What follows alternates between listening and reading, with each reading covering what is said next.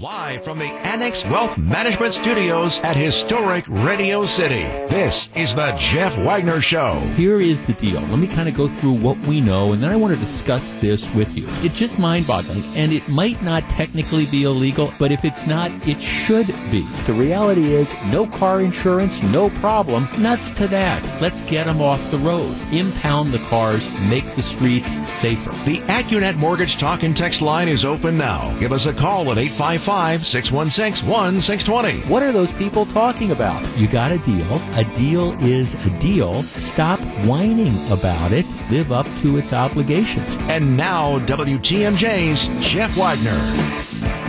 Good afternoon, Wisconsin. Welcome to the show. So very glad to have you with us. We are seeing play out in real time uh, an interesting lesson in economics and in investing. One of the things is that the people tend to freak out when, when things happen. And, of course, we, we've seen over the course of the last couple months that after the, the government shutdown and the COVID nineteen panic, what you saw is the stock market took a huge, huge plunge. The Dow Jones Industrial Average was flirting with thirty thousand. It dropped down to twenty thousand, and people were watching their, their nest eggs kind of diminish, money that they had invested. And there was this, this aura of panic that, that's out there.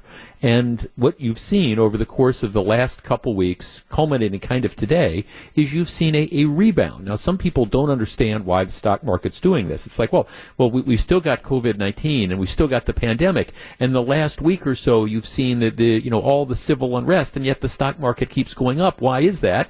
And it's because basically the stock market doesn't care about, you know, an individual event. What they start to look at is, at least the smart investors look at, is, you know, where is the economy going? Does it seem like it is coming back? And people believe it is coming back. It's also, and today demonstrates clearly, one of the reasons why people who operate out of, of a panic. Oh my gosh, I, I, I'm, I'm going to panic. I'm going to get out of, of the stock market. I'm going to, I don't know, take all my money and put it in cash and put it under my bed. It's one of the reasons why you, if you try to time the market, you, you just, you just never know. Today, the stock market is up. The Dow Jones Industrial is up nine hundred thirty-four points. That's a three and a half percent increase. The NASDAQ up two hundred five points. That's over a two percent increase. Why is this happening? It's because earlier today there was a, a surprise announcement that unemployment had fallen, had, had dropped dramatically. That is, lots and lots of people getting back to work. Now, that's not to say that everybody's back to work, and it's not to say that the economy doesn't have a long way to go, but the stock market is reacting to this surprise news that people didn't really see coming, that the economy appears to be rebounding in a stronger fashion than ever. I bring this up because for people who panic, or people who think, gee, I, I know when I can get out of the market. Well, if, if you had gotten out of the market and you hadn't gotten back in over the course of the last week or two, you've missed a lot of the rally. Now, maybe that rally is going to continue. You don't know. But when you take the money off the table, when you decide, okay, I'm going to put it under a bed, you just never know when you're going to see one of these spikes. And it's very difficult to know when to get back in. And if you were not fully invested in the market today, for example, you're missing this huge, huge run-up. I only bring this up to say, again, for people who panic one way or the other, a lot of times days like today demonstrate why, as long as you're comfortable with your long-term strategy and your mixes, you're, you're going to be okay. And today, again, the stock market right now up nine hundred thirty-four points. Who knows where it's going to ultimately end up, but today is going to be a banner day. Uh, there... There, my irony detector was going off. I was listening to our, our news broadcast at the top of the hour, and one of the people that was appearing on there was the president of the Milwaukee Common Council, who was talking about how if, if people want to go out and they want to engage in, in protest over the course of the next couple days, he thought that was completely to- fine, completely appropriate, as long as you do it peacefully. And and by the way, I, I don't disagree with that. We've got a couple protest-related topics, obviously, coming up in the near future, but I, I don't I don't disagree with that. You know, if, as long as people are able to behave, if they want to go out and appear in large groups and have the mass gatherings and things of the like, like, okay, that they have an absolute right to do that. And and that's been the general attitude of many elected officials. We're, we're not going to stop this. As long as people behave themselves, don't engage in property destruction, we're, we're going to allow them to form in large groups, and we're not going to criticize this. Now, my irony meter goes off, though. It was about a month ago that you started seeing some of the protests about people who were objecting to the safer-at-home restrictions, who thought that it was wrong for businesses to be shut down, thought that it was wrong for the government to not allow people to gather in churches or in large groups. And, and remember that, you, you'd have the people that, that went out to protest in, in Madison. Now, the, the Madison police let people protest. They they didn't enforce, they didn't give tickets to people who were out there engaging in the protests as long as there wasn't any other misbehavior. But remember all the outrage that there was from from the governor to the health secretary to all these various commentators, people who were just outraged that you would have people that would, at a time of a pandemic, they would be going and they would be out there and they would be demonstrating. And, and didn't you see some of those people weren't wearing masks and they weren't adhering to social distancing and they were too close, et cetera, et cetera, et cetera. Remember all that outrage and all that condemnation that went when you had the groups that were, again, protesting the safer-at-home orders? Oh, these people are irresponsible. It's going to lead to an increase. This is just terrible. Okay, well, that actually, that, that did not happen. You didn't see the huge spike as a result of that. But isn't it interesting that now, you know, a month later, when you have people who are taking to the streets for a different cause, you have none of that commentary. All the criticism that was heaped on the people that got together and exa- engaged in the protests a month ago, that's out the window. Now you have all these elected officials and other commentators, including public health people, who are saying, well, you know, maybe this isn't going to be so bad anyways. It's just, again, it's the irony there. Some people would use the word hypocrisy. I don't think that's necessarily appropriate, but it, it's the irony alert here that when there is a protest that you agree with or you sympathize with, well, then it's not a problem. Who cares about the fact that, you know, COVID nineteen might be spread? Who cares about the fact that there's this mass gathering? Because obviously, you know, we have people who are, are protesting a cause that's dear to them. On the other hand, when it's a protest that, I don't know, maybe challenges some of the, the status quo thinking, when you've got the protest about, gee, I don't think we should have to be inclined to, to stay at home, then there's all the condemnation. My only point is you, you can't have it both ways. And I don't have any issue at all with the people who are encouraging peaceful protests now. It's just interesting to me that a lot of those people who are encouraging it now were the same people who condemned it a month ago. And the only thing that's different is, in one case, people thought the cause was worthwhile. In another case, they didn't agree with the cause. All right, when we come back, I, one of the questions I've been asking for a while is, is what, what is the end game of these protests? And one of the things that some people are pushing is defunding the police department. Now, a couple days ago, we discussed this in in, uh, in a brief segment because, well, I, I just thought it was a couple nut jobs out of Madison. This this idea of defunding the police department is starting to pick up a little steam. I will explain, and we will discuss in just a couple minutes. Stick around. This is Jeff Wagner, W T M J. Back for more. Here's W T M J's Jeff Wagner.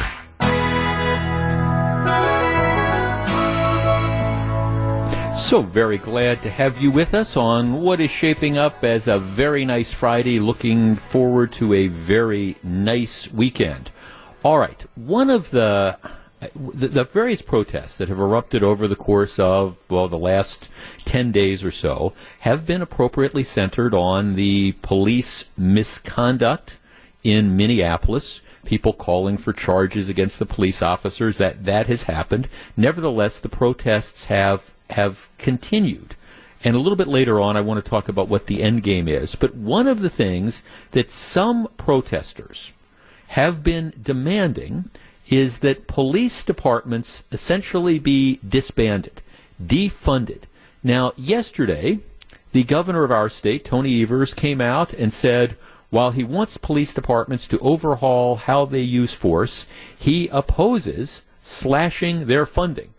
Okay, that, that's that's good. Credit to Tony Evers. I, I, I think you know it was I you. It's entirely possible that Governor Evers could have gone the other way, but he's on the right side of this. He says no, we're we're not going to defund the police department in Minneapolis. I'm looking at a story. City council members are considering seriously dismantling the police department and quote unquote rethinking public safety.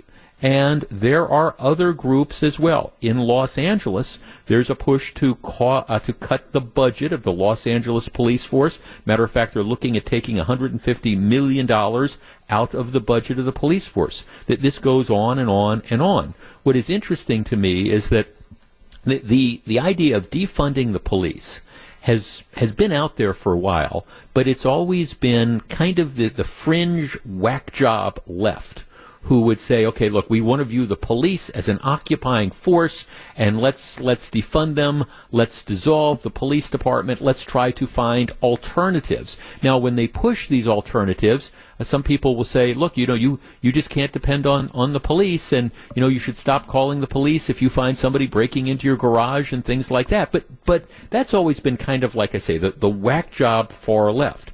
The idea, now I don't want to say it's mainstream, because I, I don't think that's the case. But it's still being discussed now in, in more cities. The idea that, you know, we, we don't need police departments, that we uh, essentially need to work more on, I don't know, can't we get along, kumbaya, community justice sort of things, and, and let's not depend on the police to maintain law and order. Our number, eight five five, six one six, one six two zero. That is the AccuNet Mortgage talk and text line. What would a world without the police be?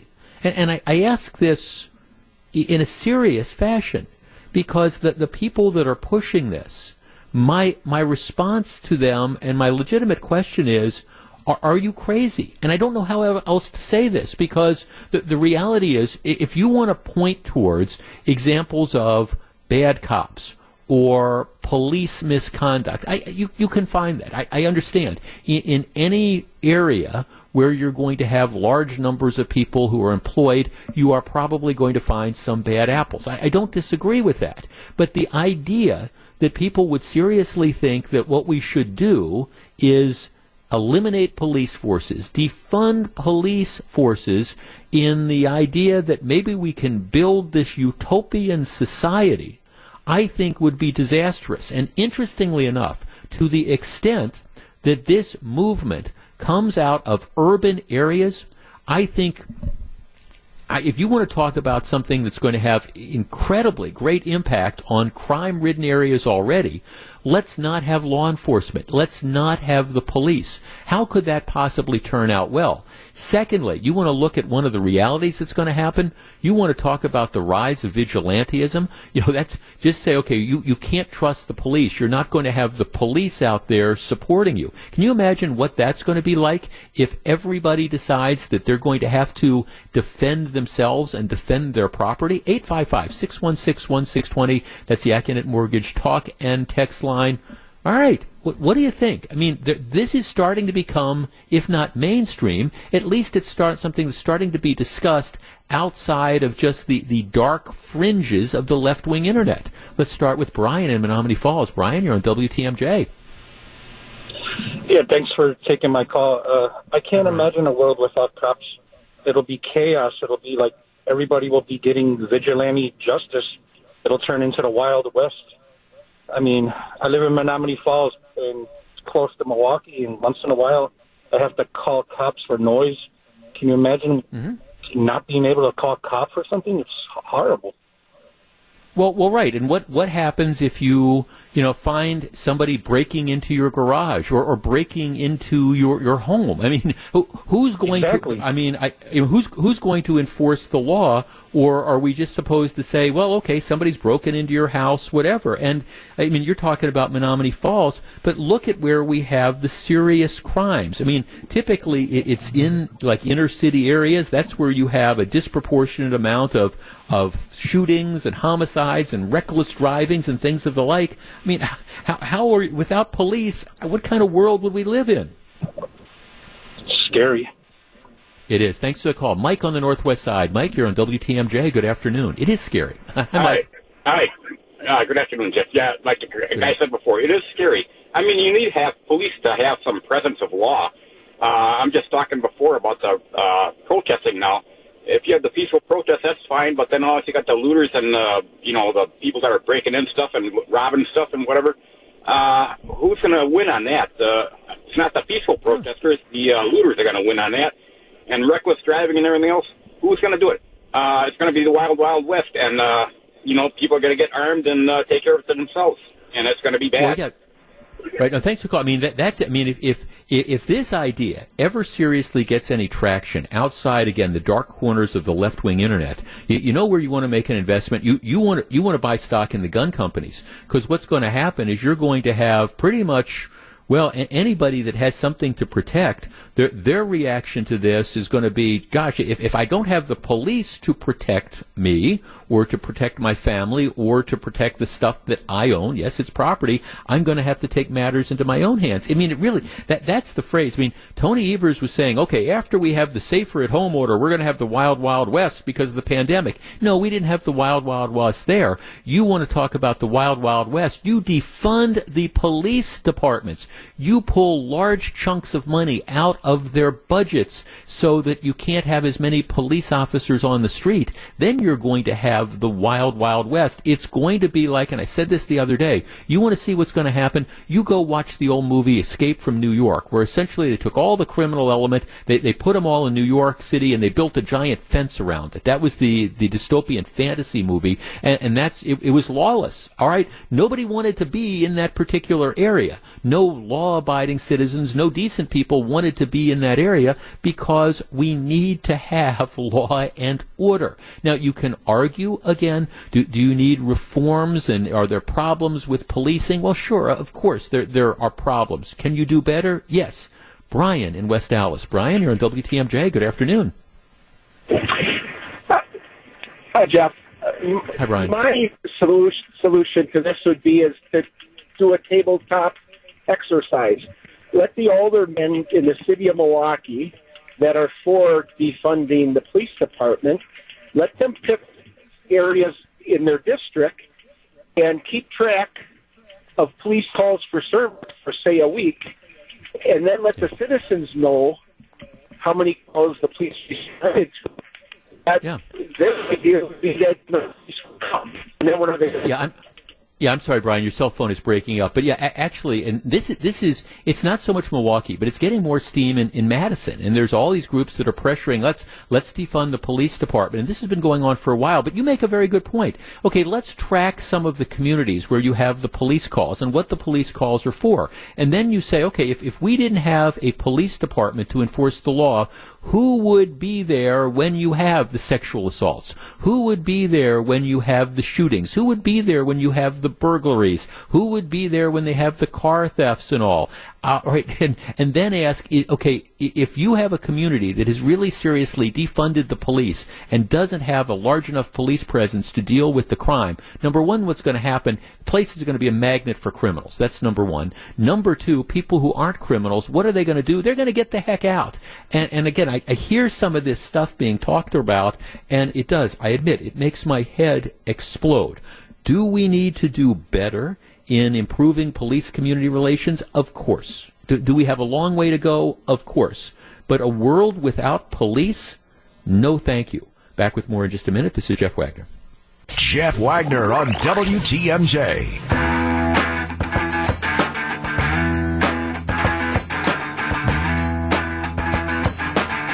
Welcome back to the program. So glad to have you with us.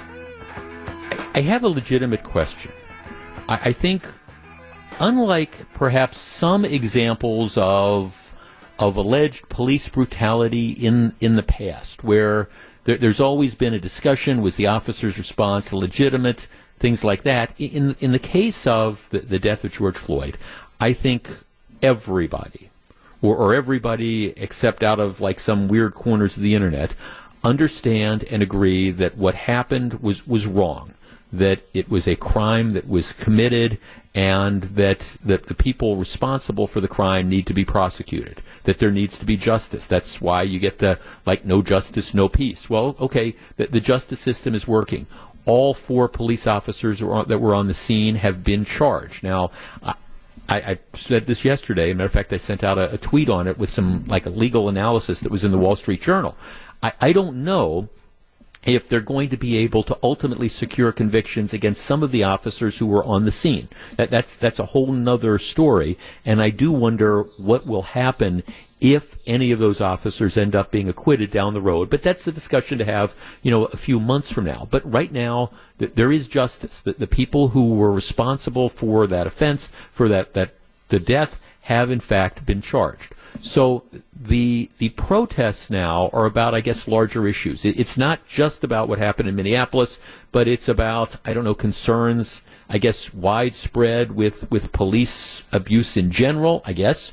Um, but my question is, now that we've had protests for, well, depending on which community we're talking about, seven days, eight days, nine days, ten days in some cases, many of the protests are, in fact, peaceful. But at the same time, a, a lot aren't. Um, you know, you have, I'm looking at a story out of Portland, and, you know, Portland, which is kind of a protest haven. I mean, Portland has had violent protests night after night.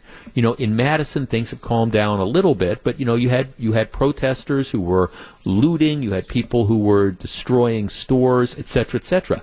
Uh, around here in Milwaukee, in general, I think the protesters have been very, very peaceful. I think the police have, as a general rule, taken a very responsible approach of, of not provoking the protesters and, and vice versa. There have been some incidences, but, you know, that's going to happen anytime you have these different situations. But as we're looking forward, the, the, the plan, I think, is that there's going to be, you know, more protests across the country tonight, which is Friday, Saturday night, Sunday night, perhaps into next week. Our number, eight five five, six one six, one six two zero. That's the AccuNet Mortgage Talk and Text line. This is a serious question. To what do you think the end game here is? What, when when do the protests end? Is there going to be an end point, or is this going to be something that goes on for the next week, the next two weeks, the next month, the next two months? Eight five five, six one six, one six two zero. That, that's the AccuNet Mortgage Talk and Text line. I mean, how how does this stop? And again, I, I ask that question sincerely because the the officers accused of misconduct have been have been charged. They're not going to go to trial. They're not going to be sentenced for, for months and months. So that's kind of off the table. In the first segment of the program, we, we talked about how some people, you know, want to have police departments disbanded. That that is, a, as a practical matter, isn't going to happen. So is is this the new normal for for the entire summer? I mean, as long as the weather is warm, are are we going to have protest marches day after day after day? What what at what point does it end? Do people simply get get tired? When do we have people stop taking to the streets? I'm a child of the seventies. I mean, I remember in the sixties the, the protests against the Vietnam War. But but that had a, a purpose. Okay, we, we want to get America. We want to bring the troops home. We want to get this country out of, of Vietnam. There there was a goal. All right, what is the goal and how do we accomplish it? eight five five, six one six, one six two zero. That's the AccuNet Mortgage Talk and Text line. What's the end game? We discuss in just a moment. If you're on the line, please hold on. This is Jeff Wagner. Back to take your calls. Here's W T M J's Jeff Wagner.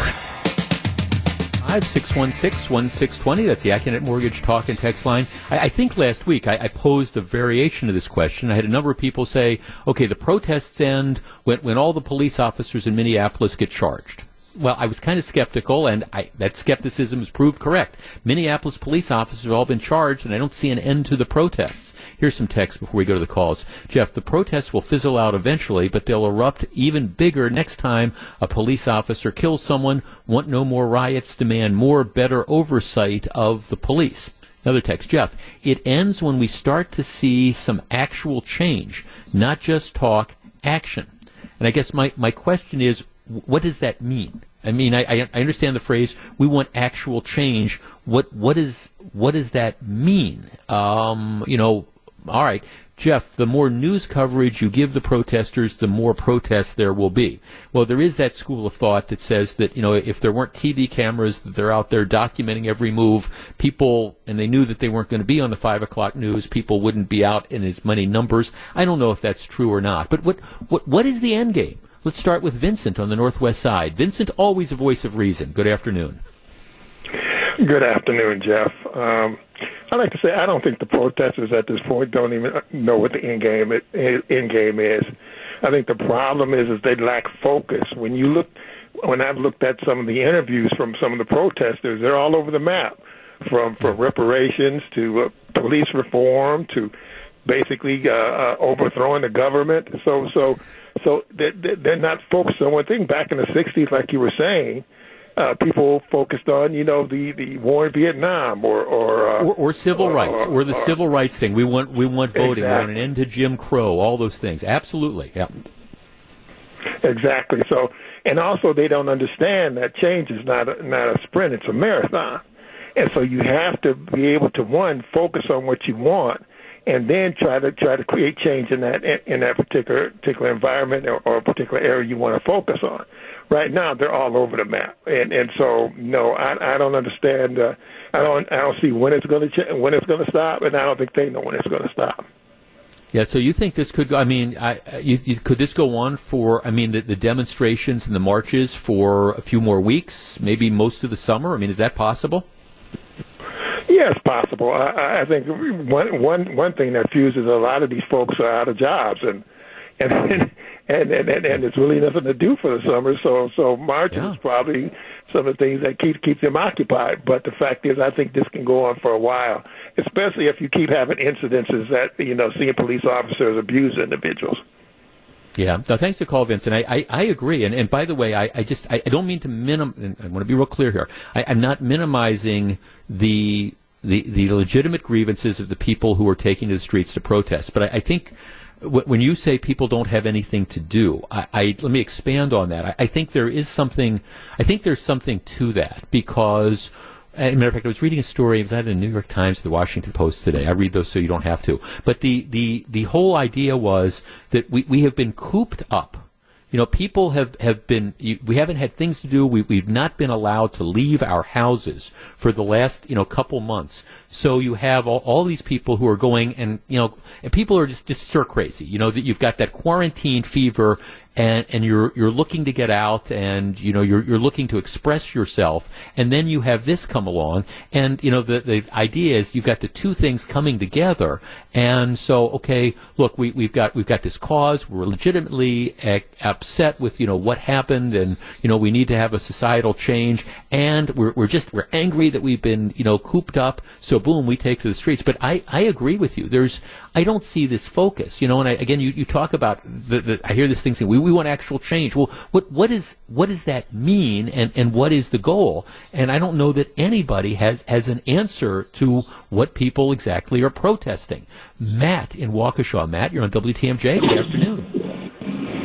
Yeah, you just stole a little bit of my thunder. That was kind of the point I was going to make. Vincent touched on it, and you took off on it. I think uh, I think some of these protests started as legitimate things, and people just joined in because they had nothing to do. You've got businesses closed, so people aren't working. You've got colleges closed, so people aren't going to school. It's just, I don't think any of them really know what they're out there for. And to touch on your earlier subject, um, disbanding police departments is probably nuts, but they should probably take a look at qualified immunity. Thanks for the call. I appreciate it. Qualified immunity, of course, and that's a movement where, you know, police officers would be liable for lawsuits if they exceeded their authority and things like that. Getting a number of texts on this, Jeff. Um, th- this isn't going to end when you see seventy-five-year-old men being pushed to the ground. That's, as a matter of fact, if you follow me on Twitter and you haven't seen this video, that's uh, that happened in Buffalo. I think it was yesterday. I've got I've got the video that's up there. When women protesters, this is the text, are being kicked while sitting, it ends when legislation starts. starts being passed, when new training practices are passed. This is going to be going on for a long time. Um, Jeff, I'm not sure what the end game is at this point. Are protesters looking for a guilty verdict in the trial of those four officers? I don't know that this will ever make it into a, a courtroom. Um, let's see. Uh, Jeff, the protests will stop when the media stops showing up to cover them. Protesters love attention, and when they don't receive it, they move on to something else. Jeff, the end game for these protests ends when the money runs out that is funding this. Um, okay, well, I, I guess that's it. Jeff, the end game is convictions. If you look historically at these issues, you don't get convictions. I don't care that they were arrested. I care that they get convicted. Um, the end game is system reform, more accountability for the police. Well, okay, well, if that's the case, I mean, the Minnesota Attorney General is already saying, and I just I caution people about this, he, he's saying it, this is going to be a difficult prosecution, and we're not going to be ready to try this case for months and months. And as I have said before, don't be surprised if once this gets to court, if, if people think that the prosecution against these four Minneapolis police officers is a slam dunk, that's all four of them, I'm here to tell you it, it's it's not. Because the the... Do, do you agree that, does everybody look at that and say, hey, those police officers should have intervened. They should have stopped that one guy from leaning on that man's neck for as long. Everybody agrees with that. But the question is, does that become a crime? I'm just here to say, I'm not making any prediction on the outcome, but if, if the idea is, you know, we're going to protest for months and months and months and months and months until this matter goes to trial, well, I mean, get ready for a long summer, get ready for a long fall, get ready for a tough winter. eight five five, six one six, one six two zero. Uh, Steve in Brookfield. Steve, you're on W T M J. Yeah, hey, Jeff. Um, I agree Hi, with Steve. Everything you said. I'm, I'm kind of like thinking, okay, there's body cams, there's accountability. Of course, there's always, everybody can learn and be trained. But at some point, you know, you also have on the flip side now these mayors that are defunding the police. They're demoralizing the police. So at some point, what would happen if every officer said, you know what? Maybe you guys are right. Maybe you communities can, can patrol yourselves. We're not going to come to work today. Well, I think you'd, you'd have anarchy. Thanks for the call, Steve. I mean, you, you, you would no, no. I you you thanks. Appreciate you. You would have anarchy. Now, again, that's a matter of fact. That's if if you want an example of that, I'll, I'll tell you where you saw that after in Baltimore. After the, the Freddie Gray case, Freddie Gray was the, the man who died in police custody in the backseat of the squad car, and the district attorney, or whatever they call that in, in Baltimore, ended up charging a whole bunch of police officers. They weren't able to secure any convictions. But one of the things that happened after that is the police decided to kind of take a step back. They said, look, okay, we're we're we're not going to put ourselves, we're not going to do more than we absolutely have to do. And the number of arrests went down dramatically, and you know what? The number of crimes went up dramatically as well. I, I guess I, I, I raise this because I don't know where we go. And, and I always, on this show, I, I always try to be about, okay, what's the solution and, and where do we, we see things? Is it a is it a piece of legislation? Is it, I don't know, systematic change? And, and again, what what does that mean? I would be fascinated to see some of the T V reporters that are out there covering the, these various protests actually take a camera and go up to somebody and says and say, what what do you want to have happen? Well, we want justice. O- okay. Tell me, now that's, what what in your mind is justice? What what do you want to see happen? Well, we, we want to end racism in society. Oh, okay, well, I, I, tell me concretely, how do you measure that and, and what's what is going to happen?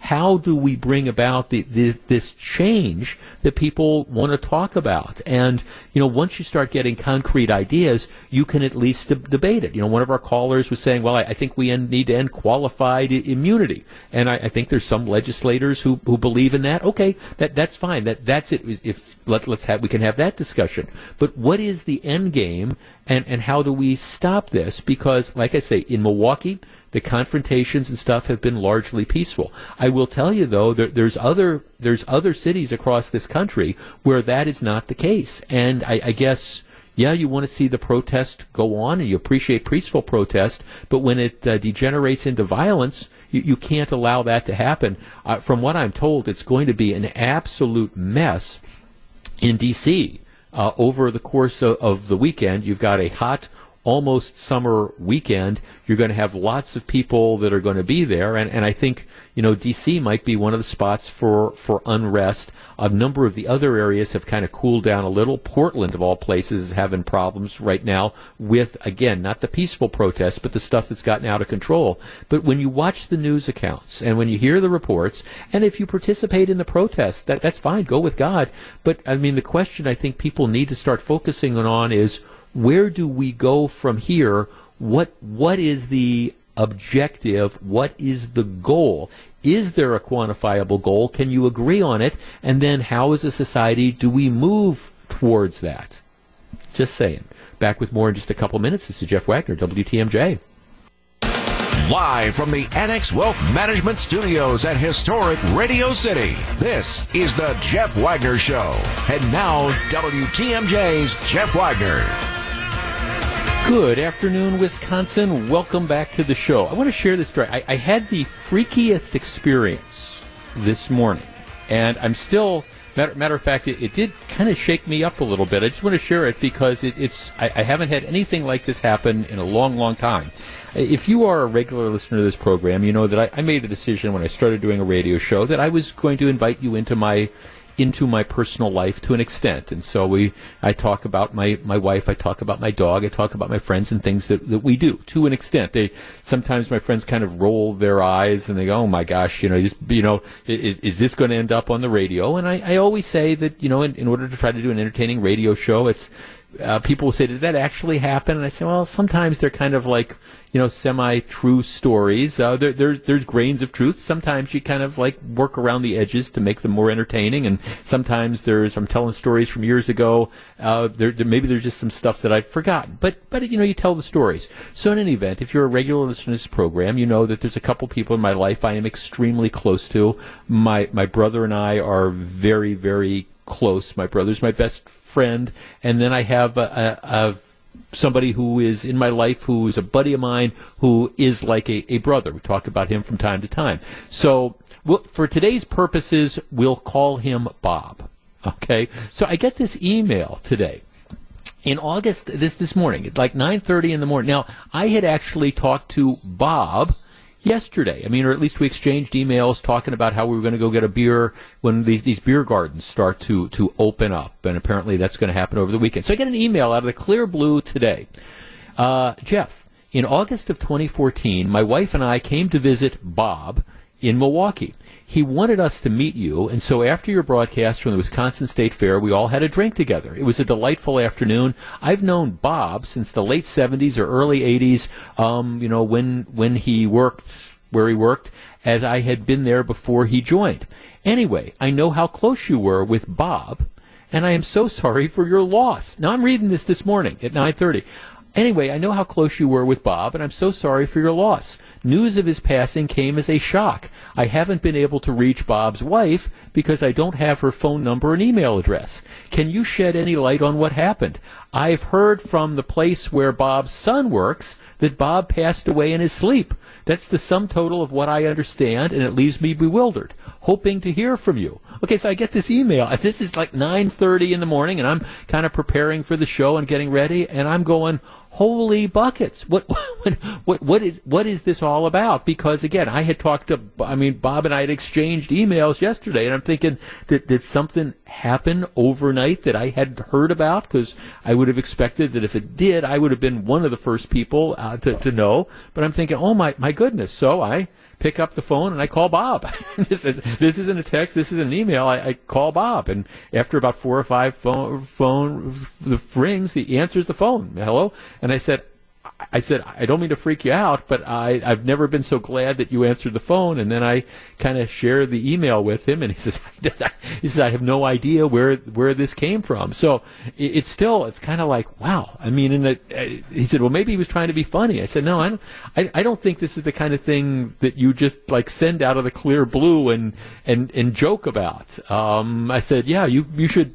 you, you should maybe reach out to him. And he said, I'll do that right away. And then a little bit later, I got a text saying, I, I sent him a note, the guy who sent me the note, saying, uh, Mark, I'm pleased to report to you that the rumors of Bob's passing are greatly exaggerated. I just spoke with him two minutes ago. He is doing fine. And then he sent me a note back saying, yeah, he just called me. Got to admit, my heart started racing about eighty-five miles an hour when I heard his voice. This is truly a strange situation.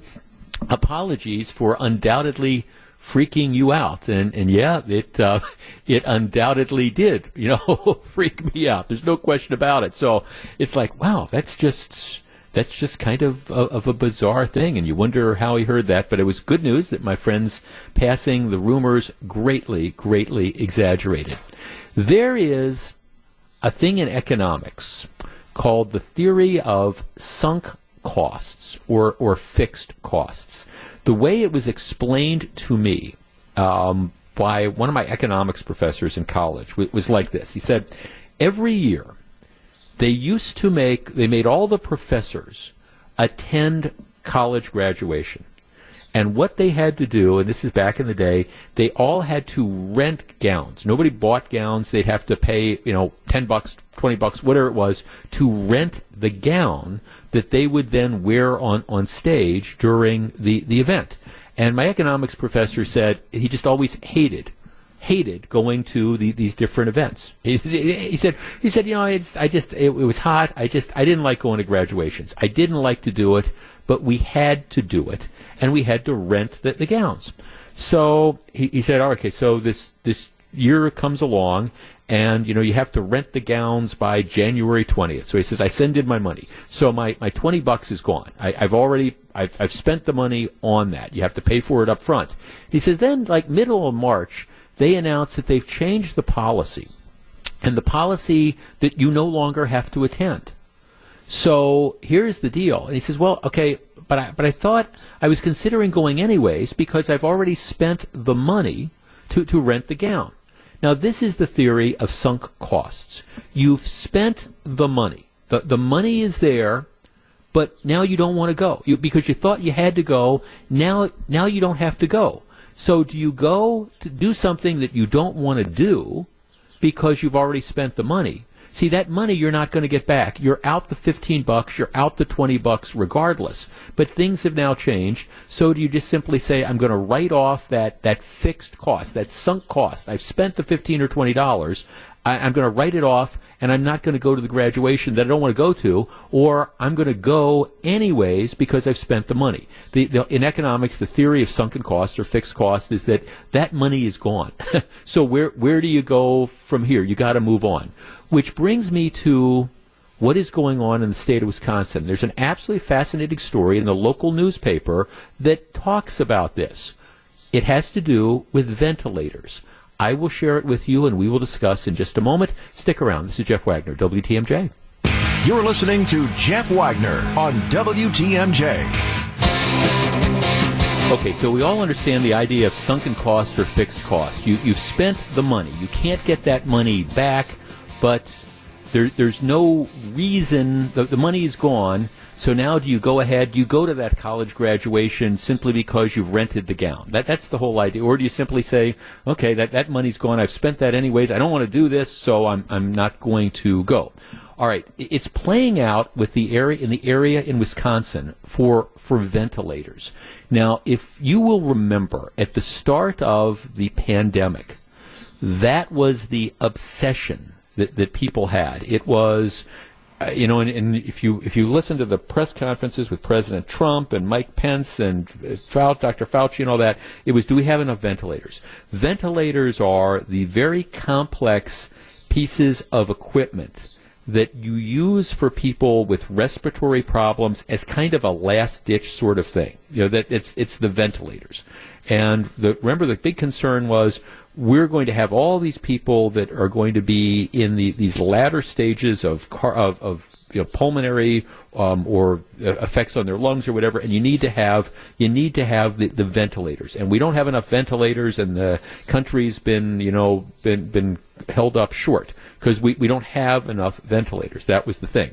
Well, as a result of that, what happened is the state of Wisconsin fearful that the hospital systems would be overwhelmed with COVID cases and extreme COVID cases, and people needed ventilators and we wouldn't have enough, the, the state of Wisconsin commissioned the purchase of um, fifteen hundred ventilators. Now, they had about twelve hundred in the state, so they commissioned the purchase of fifteen hundred ventilators. Um, the cost of fifteen hundred ventilators is thirty million bucks. Right? thirty million. They had to, when they put the order in, they had to put a non-refundable deposit of fifteen million down. So they paid the fifteen million bucks to order the, the fifteen hundred ventilators because the, the twelve hundred that we had, they felt wasn't going to be sufficient. All right.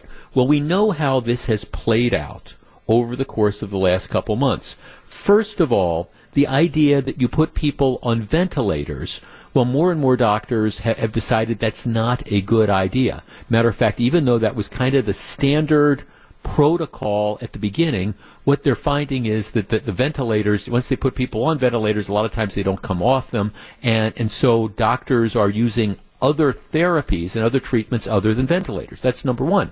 Number two, the for whatever reason, The the fear that hospitals would be overwhelmed ha- hasn't happened. And as a matter of fact, it, in Wisconsin, we, we haven't come close to using the number of ventilators that, that we already had. You know, we had the twelve hundred. We didn't come close to using that. So the pl- supply of ventilators we had w- was enough for the need. Now, admittedly, hindsight is twenty twenty. We didn't know about that at the time.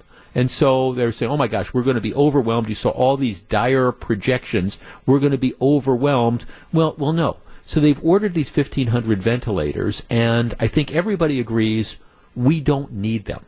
we, we we don't need them.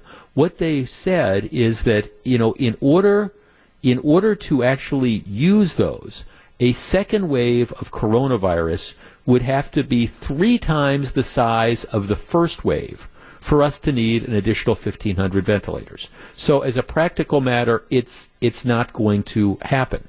But, and that's a good thing, that's a good thing, but we've already spent fifteen million dollars for the down payment.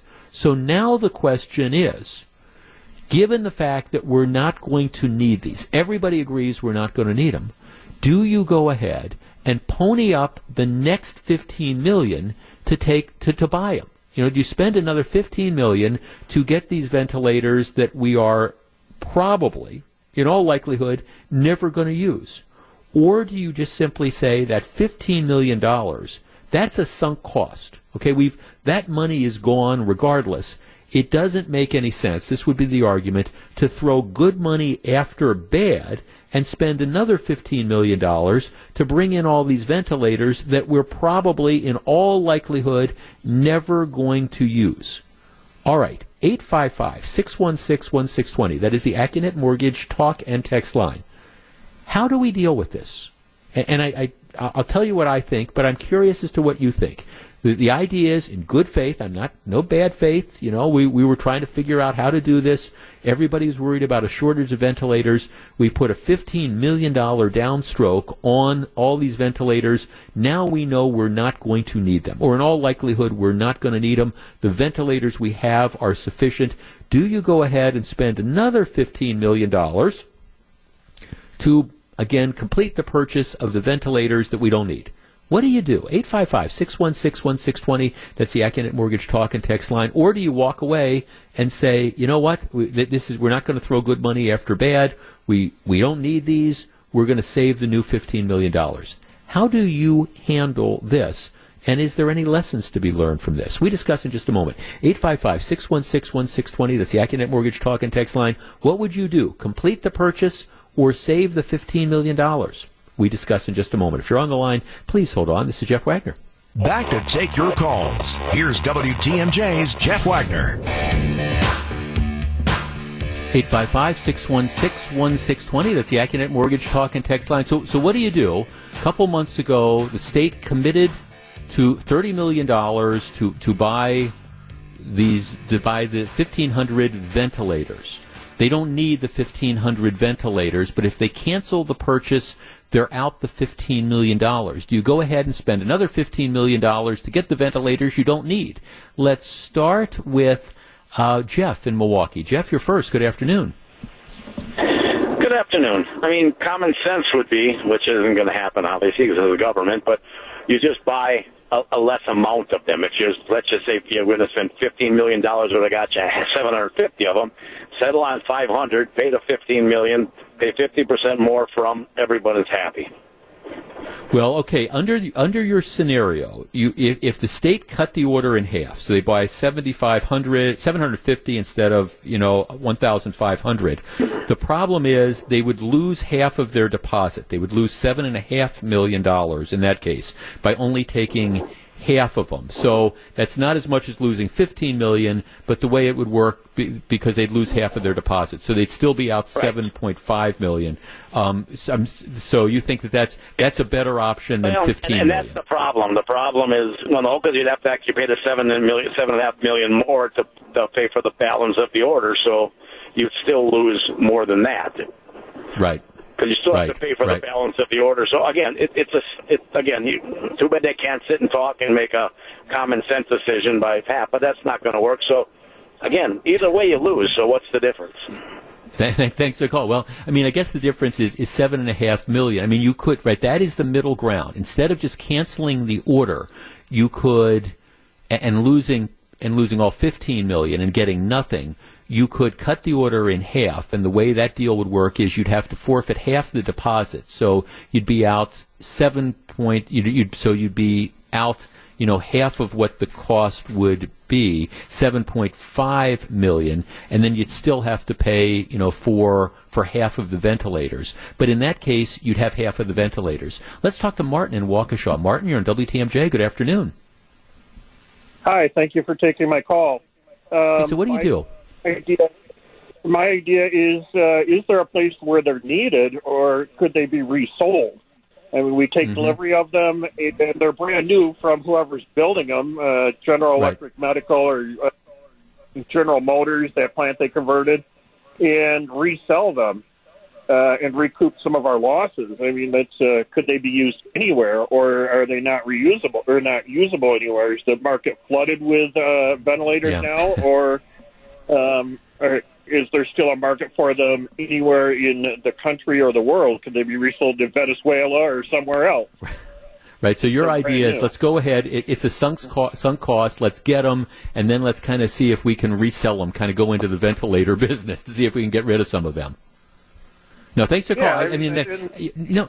No, no, I, I, no, thanks for calling. No, I, I, I understand. Now, I, I don't think, part of the thing is I don't think there's necessarily, a, certainly in this country, there, there's not a ventilator shortage now. And again, I, I don't, I'm not alleging, by the way, there's any bad faith in this. I mean, everybody, this was the big fear, and you would, as we found out with masks and surgical things, you would rather have too much. You don't want to be caught short of, of these things, and, and, and who knew how this was going to play out? I think when we look back on this, we're going to find that we collectively, you know, made mistakes. I, I believe shutting down the state and the country in the fashion we did it was going to turn out to be a, a, a mistake and an overreaction. I think there's things that you could have shut down without causing as much economic problems as you did. But, I mean, time will tell on that. And the, the, the concern that we're going to run out of all this stuff because we want to prepare for the worst-case scenario. I, I actually, if you were to ask me how to do this, it's actually our first caller kind of hit on this. I, I think the, the idea, I would see if you could cut it in half, and apparently you can. So you, you don't, you've already spent fifteen million dollars, all right? And to me, having more ventilators than you need is not a bad thing. All right, and if the choice is, gee, do we do we have seven hundred fifty more ventilators than we need, or do we have fifteen hundred more ventilators than we need? seven hundred fifty ventilators seem to be the smarter sort of thing. You you want to get something. So I think the idea of, of cutting the order in half, you you have you forfeit seven point five million dollars, but you don't forfeit fifteen million dollars. To me, that's the smart way to go, and you still get something out of it. You get a backlog of ventilators, so you've got some, but you don't have as many as you would have otherwise had. I think that's what most of us would do in our real lives if you had that choice. State, we'll see what they end up doing. I would say cut it in half. Get something, but don't get everything. That's how I would deal with the sunk cost. Welcome back to Jeff Wagner on W T M J. One of the things I, I try to do between shows is to use Twitter to, to send out interesting stories that, that have occurred between three p.m. one day and, and twelve p.m. the next day. So if you want to follow me, it's at Jeff Wagner six twenty. There was, there was a... You know, photos, that, you know, they say a picture is worth a thousand words, and sometimes that's true. There was a reporter for Channel fifty-eight who was out covering the protest yesterday, and, and they sent a, a picture of, of the group that was leading the, the protest, and it was one of these marches, and it's it's a guy, and it's almost impossible to describe um, verbally, but I, I will try. There is a guy walking in the front who is carrying a what would be described in the media as an assault rifle. Now, my assumption is it's it's a semi-automatic rifle, but it's you know it, it's one of the things with the banana clips and, and all that, that that people have been saying we need to get off the street. So this guy, he he's at the front of the march. He's got the presumably semi-automatic rifle that he's carrying with his finger, well, kind of wrapped around the, the trigger, sort of, kind of, and he at least perched so it can imme- it can shortly be on the, the trigger. The banana clip there, he's apparently, according to the C B S fifty-eight reporter, he's got a handgun stashed in his pocket. And this is what the text is. This guy is leading the pack with his rifle and handgun stashed in his pocket. I ran up to him to ask why he brought it, and he said it's so he can protect his friends. If you want to see this picture again, if you follow me, it's it's at Jeff on Twitter. It's at Jeff Wagner six twenty. I've got the, the, the, the picture up there. I, I so I sent out the following tweet: perhaps we should defund the police department to allow this guy to handle public safety. Wow! And some people wonder why police officers may be on edge while assigned to these protests. And and again, I just I wanted to emphasize this because I in no way, shape, or form will ever endorse police overreaction or violence or things like that. But I, but I understand that from the mayor to the common council to all these commentators, you know, people focus obsessively on, gee, did, did, should the police have used tear gas in this situation? Or, or gee, you had a guy who that you was resisting arrest and trying to escape, and you put him on the ground, and he was struggling, and it took you like a minute to get the guy handcuffed. And, and is that an excessive use of force? And you know, you, you have those things that are playing out. I, I just, I, I'd like some of the people that feel that way just to look at pictures like this, where you see a man who's in the lead of this peaceful march, who's carrying, uh, again, presumably a semi-automatic, what the media would describe as an assault rifle, and a gun in his waistband. And and you just, you wonder why police might be a tad on edge when they're dealing, you know, with, with crowds like this. And then you've got the people that are throwing the bottles at them and things like that. Just, you might want to take that and, and kind of keep that in mind. Okay, one of the other things that I sent out that got a, a huge amount of, of reaction, and I want to discuss with you, is the fact that what what they did yesterday and, and what, what the county decided to do, and, and the city, they decided that they were going to discontinue public transportation last night, tonight, Saturday, and Sunday. Uh, the hop is not going to run after ten o'clock in the evening. That's not a big deal. Nobody rides the hop. The bus system, though, is going to shut down as well. So last night, starting at ten o'clock in the evening, no buses. Tonight, Saturday night, Sunday night, no buses. Now, here's what the transit system says. They're suspending bus service um, because the protests have blocked routes and have made it hard for the buses to to get through. Actually, that's um, at ten p.m. tonight, this was yesterday, all Milwaukee County bus service will be suspended. Um, service on Friday, Saturday, and Sunday also will be suspended at ten p.m. Updates on the service will be given after that. Uh, the bus system said the protests have blocked bus routes and made it hard for buses to safely navigate around the large crowds of people. Now, I, I bring this up because I have heard from a number of people who have relatives who work second shift, And sometimes it's it's working in restaurants, but otherwise it's second shift workers who depend on the buses to get to and from home. And they're now being told last night, tonight, tomorrow, and Sunday, and, and maybe moving forward, you know, we're we're not going to have bus service in the evening. Essentially, you're a second shift worker. You get off at ten thirty or eleven o'clock at night, and you depend on the bus. You are out of luck because the buses can't navigate around the protesters. Our number, eight five five, six one six, one six two zero. That is the AccuNet Mortgage talk and text line. All right, is this an appropriate response? The idea that, all right, we're we're concerned that there's a large group of protesters out on the streets. Um, we are going to allow them essentially to take over the streets to the point that public transportation, bringing people to and or, in this case, most likely from work, it isn't going to operate. eight five five, six one six, one six two zero. That's the AccuNet Mortgage talk and text line. And like I say, I've heard from a number of people who used words that I cannot repeat, or at least choose not to repeat on the radio, describing how upset they are that now, because you have these protests that are taking on the streets, you have folks that don't have access to, to cars who can't use public transportation to get where they're going. Do they have a legitimate beef? eight five five, six one six, one six two zero. That's the AccuNet Mortgage talk and text line.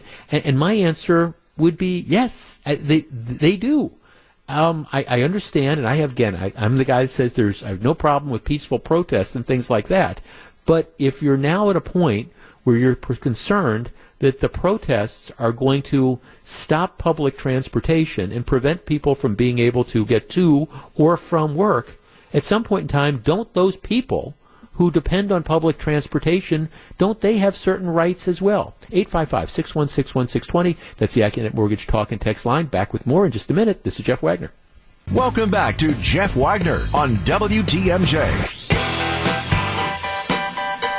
eight five five, six one six, one six two zero. That's the AccuNet Mortgage talk and text line. And, and by the way, the, the same, literally, at the same time, we are canceling late-night bus service in the city. Nothing, no buses running after ten.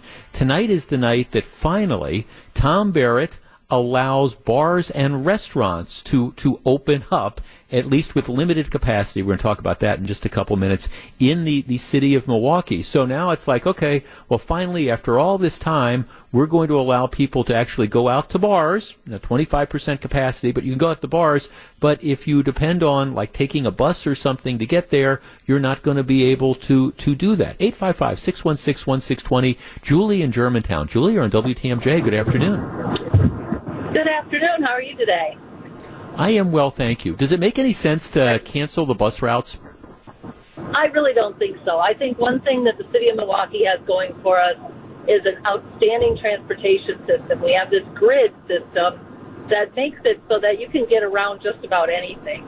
I mean, we've had construction forever, and we've gotten around it. And I think this is a huge overreaction by the bus company for the few places in the city where they would have to reroute a bus temporarily. Um, I think it's hiding the fact that they're just trying to um, make it more difficult for the protesters to get to and from where they want to be. And uh, it's not right. Well, no, Julie, I mean, thanks for the call. I, you know, actually, I, I, I don't disagree with you at all. This is, it's the first thing, what you said is the first thing I thought of, it, that, you know, we are, we're used to working around things, okay? I mean, I, if you have, for example, looked at like a lot of the construction that's been going on in downtown, maybe you have, maybe you have certain routes, and, and this is a different example of that. But when, when I go to Fiserv Forum, I always I take a, a shuttle from a from a club I belong to downtown. Now that that shuttle has, over the course of the last couple of years, given the fact that the streets of Milwaukee are constantly torn up, that the shuttle has had to take different routes. And sometimes that means you've got to go a couple blocks out of your way to get somewhere. Other times it means that maybe they have to drop you off a block or so away from where you would normally be. But, but they figure out a way to do this. Uh, and I guess I, I'm thinking that that, that same thing is true. First of all, you, you don't know for sure what the routes of the protests are, are going to be. So you, you don't know for sure about that.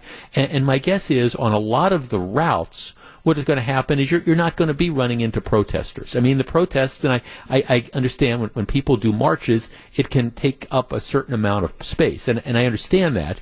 But then maybe in those sort of cases you have to, you know, navigate around this. And I understand that this is, I understand that it's an imposition for the drivers and things like that, but there are, of course, you know, people who, who depend on the bus system to get them to, or in this case, you know, from work. And the people I'm hearing from are people, like I say, who are working second shift, who are wondering how they are going to get home while this goes on. Let's talk to James in Milwaukee. James, you're on W T M J. Good afternoon.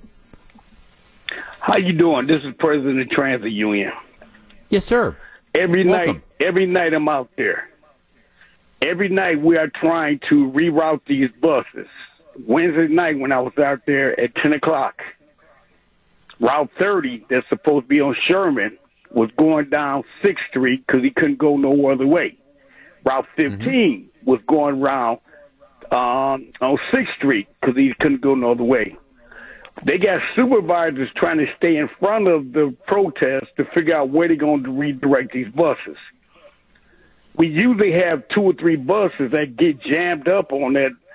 Um, if they get caught in there, and they are backing these buses up doing U-turns in the middle of the street. Right. We also right. had a bus that got jammed up on Center Street where the protest was jumping up and down it. So it's a safety issue. It has nothing to do. And if you got a curfew at nine o'clock, you're supposed to be in curfew. So what the company did was they tried to give people opportunity to realize that we're going to pull them in at ten o'clock, and actually they haven't really did that. They had buses fin- finish their route, then they pulled it in. So we do have buses that go past ten o'clock. That is right. the reason. So anybody wants to come drive, I would train them. I used to be a trainer and see what the driver's going through, or just ride the bus with me and see what the driver's going through. Oh, oh, James, I, I don't think anybody's criticizing the drivers uh, about this. I guess my, my question is for the people who, uh, I mean, for the for the people who depend, and there's a lot of people who depend on the buses to, to get back from work. I mean, what what are they supposed to do? And this isn't a criticism of the drivers at all. It's what what what do they do if the buses aren't on the streets? Well, the problem is, is people don't know where to catch the bus anymore. Yeah, you know, and I just said earlier, the thirty was going up down sixth street. So people standing on Sherman wasn't going to catch a bus because the bus was rerouted somewhere else. So even with the bus service out there, nobody knows where to catch the bus because nobody knows where the detour is going to end up because so, the company is trying to figure out where the detour is going to go. And, you know, and it has started that you have one group on one side of town, then you have another group on another side of town and meet up. So they interrupting all the services, really. Mm. So the, the bottom line of this is as long as the, these protests are, are going on, um, the people who are, are riding the bus in the evening are, are kind of out of luck. Is that kind of what's where, where we're at right now? That's the way it is right now. That's why they're telling them to make, you know, they giving them advance notice. You know, one night, you know, they right. tried to keep the buses out there, and the buses couldn't even get back to the station. They had to load them off on um, the main office. Because they couldn't right. get back to the station to pull it in. So well, we apologize for inconveniencing people, but, mm. you know, what is the service out there good for when nobody knows where to get on the bus or off the bus? Because right. the buses are all over the city. That's the issue. Got it. No, I appreciate it. Thank, thanks for the call, James. I appreciate. I, I do appreciate the perspective. And by the way, this isn't a that it's not a criticism of, of the drivers a, at all. I guess I, I just come down on the side of, and, and I think peaceful protest is important, but there are people who depend on the bus service, and as, as our first caller, Julie, was saying, I think we, we I think the bus service, bus company does a really good job around here. I, I think they, they do. And, and now you have a situation where we're essentially saying, okay, you're, you're out of luck, if you want to, to ride it. Now, James says it's just not practical to try to reroute these things. So, in other words, that the protesters are now, for people who depend on public transportation to be able to get to and or from their job, they're they're they're kind of out of they're kind of out of luck. We've decided that we're going to just allow the protesters to their rights to trump, no pun intended, the rights of the people who depend on transit to get to and from their workplaces. Huh. I'd, I'd like to see some of those bus riders who now don't have ways of getting home from their jobs. It might be, might be nice to see some of those people like interviewed a, as well. And as far as the protesters, I mean, he was saying there's one instance of people like banging on a bus or something. For goodness sakes, I mean, can't you can't you move away and let the buses get around? For goodness sakes, because the people who are riding the buses, um, you know, they're just trying to make a living too. All right, back with more in just a minute. This is Jeff Wagner, W T M J. And this is Jeff Wagner. You know, one of the interesting things about the decision to, to shut down the, the buses after ten o'clock at night, it, it's, well, how long does this go on? You know, in the last segment or two segments ago in the program, we were talking about, you know, what is the end game? And is it possible that these protests are going to continue for, for weeks and weeks? And, and I think that's certainly a, a potential. So what do, what do we do? What do we say to the people that depend on public transportation? Okay, it's one thing if, all right, we're, we're going to shut it down. We're going to shut it down for a night or two. I mean, that, that is an inconvenience, and it's probably a significant inconvenience, but you can get around it. All right, if, if this is going to go on night after night after night, do we essentially say people who depend on public transportation to get to your livelihood, who happen to work second or third shift or whatever, you're you're just going to be out of luck? Period. Here's a couple texts. Jeff, the mayor needs to get control of his city. How do protesters and rioters have more rights than people trying to get to work? Where is the Common Sense Committee? Um, Jeff, I think the protest group should be pulling permits to assemble on this whole situation. Um, Jeff, the people, the protesters are hurting the people that they are trying to help. Jeff, how about rerouting the protesters? Um, you know, that's... That's that's it. Jeff, it's not like the bus drivers are cast adrift at ten p.m. and are on their own for their shift. They have two-way radio communication, communication and likely their own cell phone, too. I, and I and I get it. I, I guess I just, I mean, I appreciate there is a safety concern if, if buses are getting swarmed by the protesters and they have to keep rerouting things. Like I say, you can do it for a night or two. I, I understand it's an inconvenience to people, but you can do it for a night or two. But if this is going to go on for the foreseeable future, I mean, don't you have to figure out some accommodation other than just simply say, we're going to shut down public transportation for people who depend on this? Sorry, you know, we can't control the streets. We can't control the protesters. And the protesters' right to be out on the street trumps other people's rights to go to work. I don't think that's an acceptable thing. They got to figure it out. Back with more in just a minute. This is Jeff Wagner, W T M J.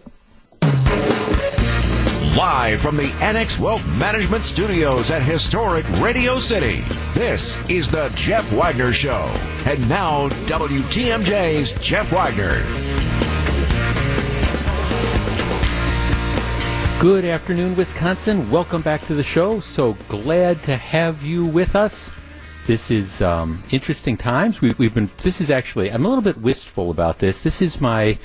For the last eleven weeks, they, they haven't let me back to Radio City. We've been broadcasting from the home studio, and um, it, it's actually, up until just a couple minutes ago, it's been working fine. We've just had a sort of major technical glitch here, and um, so I I'm, I'm, I'm, haven't been able to hear things. We're working on it back there, but it's been eleven weeks, and I want to say before we get further into the program in the last hour of this little eleven-week experiment, I want to say a real special thank you to my producer, uh, Gru, who has been doing a yeoman's job over the course of the eleven weeks, doing essentially his job and doing a portion of my job, and I appreciate it, you know, very much as he, you know, as we deal with this type of stuff. And um, I'm actually, there, there's parts about working at home that I like quite a bit, and there's parts of, that I don't like, and I'm very much looking forward to getting back to the studio, and, and the program's going to originate from Radio City starting on Monday. Well, this this is a big time. It's uh, two ten, according to our clock here. It's two ten, and if you are in the city of Milwaukee, It, it's a big time, because for the first time in months, according to the edict from Milwaukee Mayor Tom Barrett, bars and restaurants will be allowed to reopen. Now, throughout the community, what you've seen is that um, in, in areas surrounding Milwaukee, we've had bars and restaurants that have been open for a while, and it really hasn't led to problems or anything like that. The mayor has made a decision to try to keep a wrap on the city of Milwaukee. What I think really was the motivating factor in the decision to allow the bars and restaurants to open up is the fact that over the last week or so, you have had large groups of people that have decided to take to the city streets and, you know, engage in, in the protests that have been there. But it's kind of tough to say to a bar or a restaurant owner, we're not going to allow you to be open. We're not going to allow you to have any people in your business. And at the same time, what you're going to end up doing is uh, then like turning a blind eye to the fact that you have hundreds or thousands of people who are not practicing social distancing by and large, who are wandering in close quarters along the streets. And, and that's fine. I, I've not been arguing at all that you should shut down the, the protests, at least according to the peaceful protests. But at the same time, if you're going to allow, and in the case of the mayor, he, he marched with some of the protests the other day, and that, that's fine. How can you, in turn, if you're going to allow large groups of people to get together, how can you, in turn, then say to, I don't know, the bar owner or the restaurant owner that we're not going to allow you to open up? So I think one of the side effects of the protests has been the whole notion that, okay, maybe this idea of trying to keep a big clamp on the, on the city, that, that's pretty much That's pretty much gone. Now, here's here's what the issue, though, is, as a practical matter.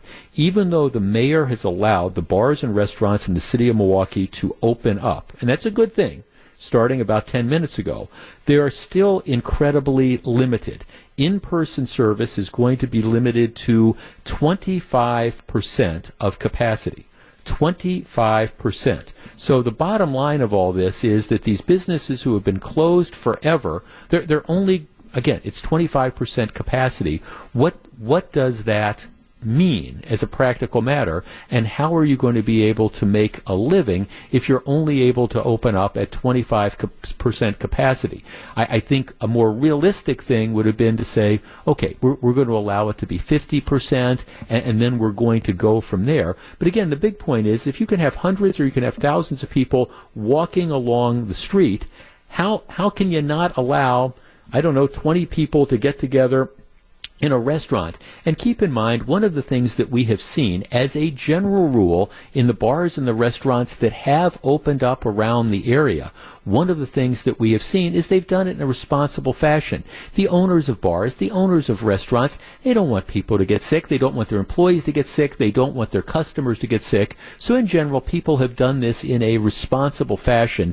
Is it a good thing that the city of Milwaukee has made the decision to allow the bars and restaurants to reopen? Absolutely. Is it a bad thing that they're not allowing them to reopen in a larger fashion?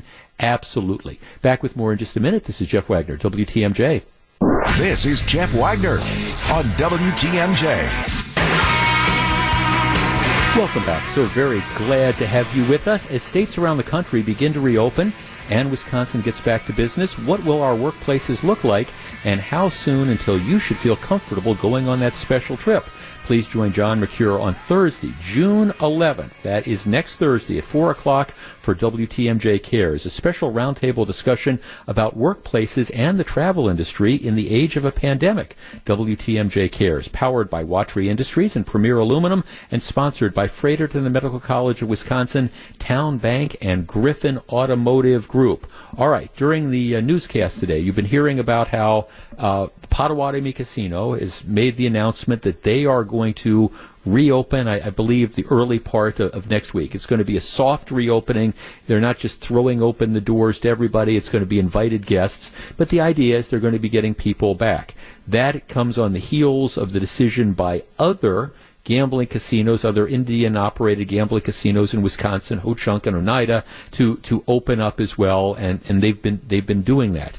Big story in the Wall Street Journal about how the Las Vegas casinos are now starting to open up, and what you're seeing is Uh, different changes. The, the limits as to the number of people that can be around crap table, craps tables, the limits as to how many slot machines there are, distancing, things of the like. No food service, no beverage service, et cetera. Our number, eight five five, six one six, one six two zero. That's the AccuNet Mortgage talk and text line. I am intrigued about where we are when it comes to dealing with the whole idea of our comfort level going out again. I have, um, I haven't been inside in a restaurant to eat since the safer at home thing passed by. I have, however, I mean, I, I've dined outside. A couple places we've gone to have, have patio dining. I'm, I'm planning to go out with a, my wife and I are going with a, another couple tonight. We're going, and we're going to be sitting outside and eating outside. I, for some reason, that seems to make a difference to me. But that's kind of what my comfort level is. I, I haven't been back in into a Uh, with with one exception for a brief period of time. I was in a tavern, but otherwise I haven't been in bars. I, I, I'm not comfortable yet with being in, you know, large groups of people in inside. I, I'm sure I will reach a point at that, but I'm not there yet. Now, the casinos, part of the casino experience is you go in, you're with other people. You know, you can limit capacity, but that's, that's only going to take you so far. You know, you are going to be touching, you know, uh, slot machines, and you're going to be touching screens that other people have, have touched. Our number, eight five five, six one six, one six two zero. That is the AccuNet Mortgage talk and text line. All right, we are starting to reopen the state. That is a very, very good thing, in my opinion. My question is, moving forward, are, are you ready for this? Are you ready to go back to the casinos? How long is it going to take you? If you're a Las Vegas person, or you're a Potawatomi per- person, or you're a Ho-Chunk person, or you're an Oneida person, in the area of casinos, and I know there's a lot of people out there that just absolutely love it, are are you at a point now where you are ready to go back? Or is it going to be a little bit of a time? eight five five, six one six, one six two zero. That's the AccuNet Mortgage talk and text line. I think, again, that the casinos have been doing this in a in a very responsible fashion so far, because they understand the comfort level that, that people have with this. But now that they're starting to roll this out, are you going to be one of the first people that go? eight five five, six one six, one six two zero. That's the AccuNet Mortgage talk and text line. Um, let's see. Jeff, when the here's a text. When casinos open up, will Vegas and Potawatomi, like Ho-Chunk, have no gaming tables whatsoever? Well, that that's the question. Is it all going to be slot machines? eight five five, six one six, one six two zero. That's the AccuNet Mortgage talk and text line. Are you ready to go back to casinos? If you're on the line, hold on. We'll discuss in just a moment. This is Jeff Wagner, W T M J. Jeff Wagner on W T M J. So very glad to have you with us. eight five five, six one six, one six two zero. That's the AccuNet Mortgage talk and text line. The casinos are starting to open up in Wisconsin and in Las Vegas. Are you ready to go back to the casino? Let's start with Mary in Port Washington. Mary, good afternoon. Hi, good afternoon. Um, I'm letting you know we did, we're from Port Washington, and we did make the trip uh, going north up to Oneida yesterday. Yesterday, okay. And um, you walk in, they take your temperature. There's a, a machine there that you stand in front of. They take it, your temperature. Uh, then we were on our way into the casino. They do require a mask be worn the entire time you're there. The beverage machines that you normally can go to and get your own beverage, those are all closed. But right. They do have a gal at uh, the separate machine, and she will serve you right from the machine, and we left her a tip. Um, it, the machines, every other machine has a sign on it, out of order. oh, okay. The casino was dark in the back because uh, no table games, no poker room. Right, so no poker room, no table games, and half the number of slot machines, at, at least, maybe maybe even fewer than half. You're wearing masks. That could be. And, um, okay, so w- was it fun, or did it kind of crimp? W- or did it kind of crimp your experience? You know, we didn't really know what to expect, my husband and I, and um, we got in, and we really didn't notice a whole lot of difference. In the back of your mind, you know you're wearing this mask, and mm-hmm. um, you got to be careful what you touch, but we would have no hesitation to go back there. Okay, and the sixty-four thousand dollars question, Mary, is did you win? I did. I won two hundred dollars. I did. There you go. Okay. Thanks for the call, Mary. I appreciate it. Well, that, that that's part of the thing. Here, here's, I mean, first of all, here is my hesitation. And I I, I just, I, I, if you're a regular listener, you know, we were, I was scheduled next week to, to be in, in Disney World. My, my brother's a huge Disney fan, and we were going to go to Disney World. My wife and I, together with my brother and my niece and nephew, going to make a family thing of it. And, of course, Disney World isn't going to be open until next week, and, and then only in a limited capacity. And a, a lot of the, the restaurants that we would go to are closed and things of the like.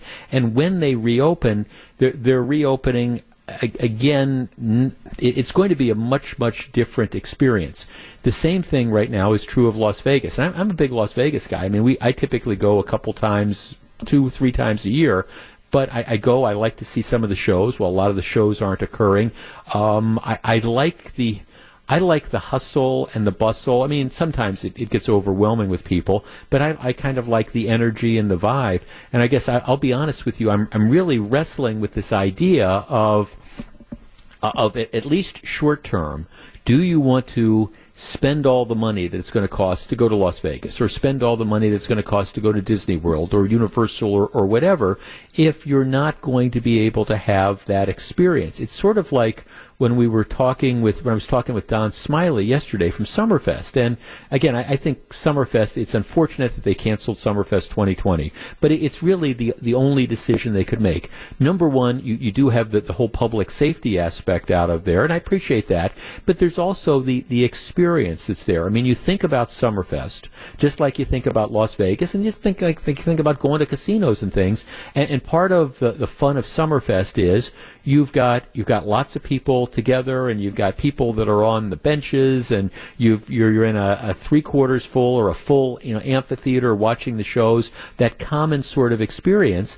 And the the truth is, at least for the foreseeable future, you're you're not going to be able to duplicate that. So, I mean, I guess, yeah, it, it's true that you can fly to Las Vegas and you can, you know, go into a, a casino that's going to be seventy-five percent empty, and you can go to a hotel that's going to be seventy-five percent empty, and maybe they're going to have some food service, but they're not going to have the buffets, they're not going to have a lot, and, and it's just not going to be the same experience. And I guess that's that's kind of what my hesitation is. I, I want to get out. I want to support businesses. I'm not ready to be, on the one hand, I'm not ready to be in, in large groups of thousands and thousands of people yet. I don't think most people are. At the same time, I, I also, if I'm going to spend a lot of money, I, I don't want a, a, a grossly watered-down experience. So I, I understand there's a little bit of a contrast with that, but it's I think it's going to take some time, particularly for a, a lot of these places that depend on, on energy and large crowds and things like that. I think it's going to be a while before you know, people are, are comfortable going back to them, and, and at least for some of those businesses, that might extend it. Now, for some of the local casinos, maybe it's going to be a little bit of a different dynamic, because it, it's not like you're hopping on a jet and flying to Orlando, Florida, or hopping on a jet and flying halfway across the country to Las Vegas. If you like to play slot machines or whatever, You, you can go down to Potawatomi, or you can go to Ho-Chunk, or you can go to Oneida, and you can have that experience, and you're not investing a huge amount of money traveling to get there. So that's always, you know, one of the possibilities that, in fact, is there. But uh, they're starting to open up. I think that that's a, a good thing. My guess is that they're going to be, you know, responsible as they approach this, just like I think most of the businesses have been responsible. And I think people's comfort levels are going to increase, and I think people are, are ready to get out and about. As we were talking about earlier in the program, I, I think, you know, one of the things, in, in some respects, that's been fueling the, the large number of people that you have out on the streets protesting is the fact that people have been, you, you know, people have been on their last nerve end when it comes to, you know, having to be confined and quarantined, and, and now you've got the flip side of the genuine angst and anger that's out there involving, you know, some of the things that have been going on in society. And you put those two together, and people want to go out, and people want to make a statement. No surprise with that. It's time now for Jeff Wagner's Pop Culture Corner. Put aside the heavy lifting and call the AccuNet Mortgage Talk and Text Line, eight five five, six one six, one six two zero. And now, here is Jeff Wagner. So very glad to have you with us. A single, a double, a triple, and a home run. I'm talking about hitting for the cycle, of course, a rare feat. How about doing it twice against the same team? Bob Uecker calls another Brewers classic as Christian Yelich hits for the cycle again. Tune in next Wednesday at six. We're one week closer to live Brewers baseball. Brewers Classic, sponsored by your local carrier dealer, American Family Insurance, Biofuels Association, Usinger's Famous Sausage, Engman Taylor, and Sartori Cheese. All right.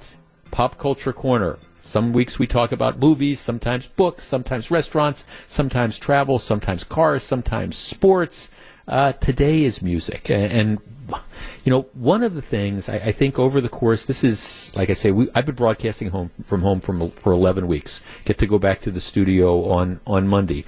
I know a lot of us have been cooped up. I know there's a lot of people who, for example, have been are in quarantine or have been told you're not going to be able to go back to the office for the, the whole balance of the summer. I know there's a lot of people who've been extremely frustrated because maybe you've lost your job and you don't know when you're going to be going back. So we, we've uh, there's been a lot of bad news. And as we discussed yesterday on the program, I just I don't know if twenty twenty is, is the worst year ever, talking about generally, but I, I think it, it's certainly one of those. I think you probably have to go back to nineteen sixty-eight to find a year where there was as, as much turmoil, and, and we're only...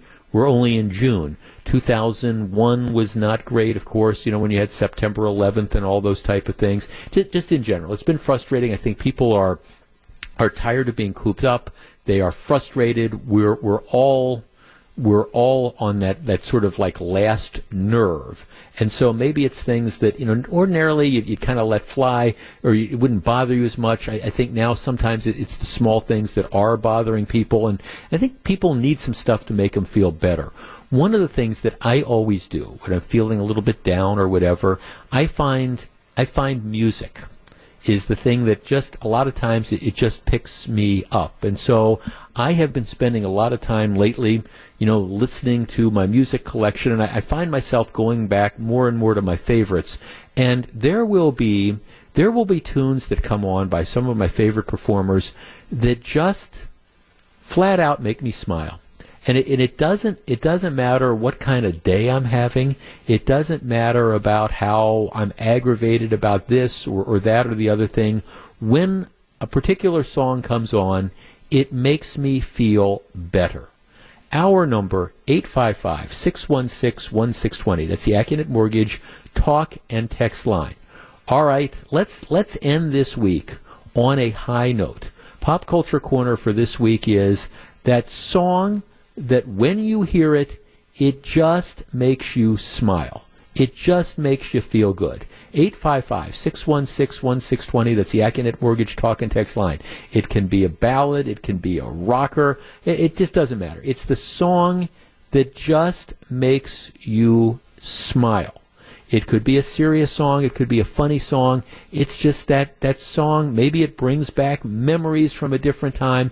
It just makes you smile. eight five five, six one six, one six two zero. That is the AccuNet Mortgage Talk and Text Line. I mean, I'll get it started. I will tell you one of the songs, and it just happened the other night. I, I've been... They've been showing on, on YouTube T V and Radio Margaritaville, they, they, twice a week they show Jimmy Buffett concerts from years past. One of the songs that Jimmy Buffett plays during his concerts is, um, he does a cover of Van Morrison's Brown Eyed Girl. And that that's just, that's a song that whenever I hear it, whether it's the Buffett version or the Van Morrison version, whenever I hear the song Brown Eyed Girl, I just stop. It makes me smile. eight five five, six one six, one six two zero. That's the AccuNet Mortgage Talk and Text line. What is the song that just makes you smile? All right, I'm going to take a quick break to give Gru a chance to line up the calls. As they always say during these segments, please call quickly because our phone lines tend to jam up, and I want to get to as many calls as I can. And don't over don't overthink it. Just when I say that, throw out the topic. What's that song that just makes you smile when you hear it? That's all. Back with your calls and your texts in just a moment. This is Jeff Wagner, W T M J.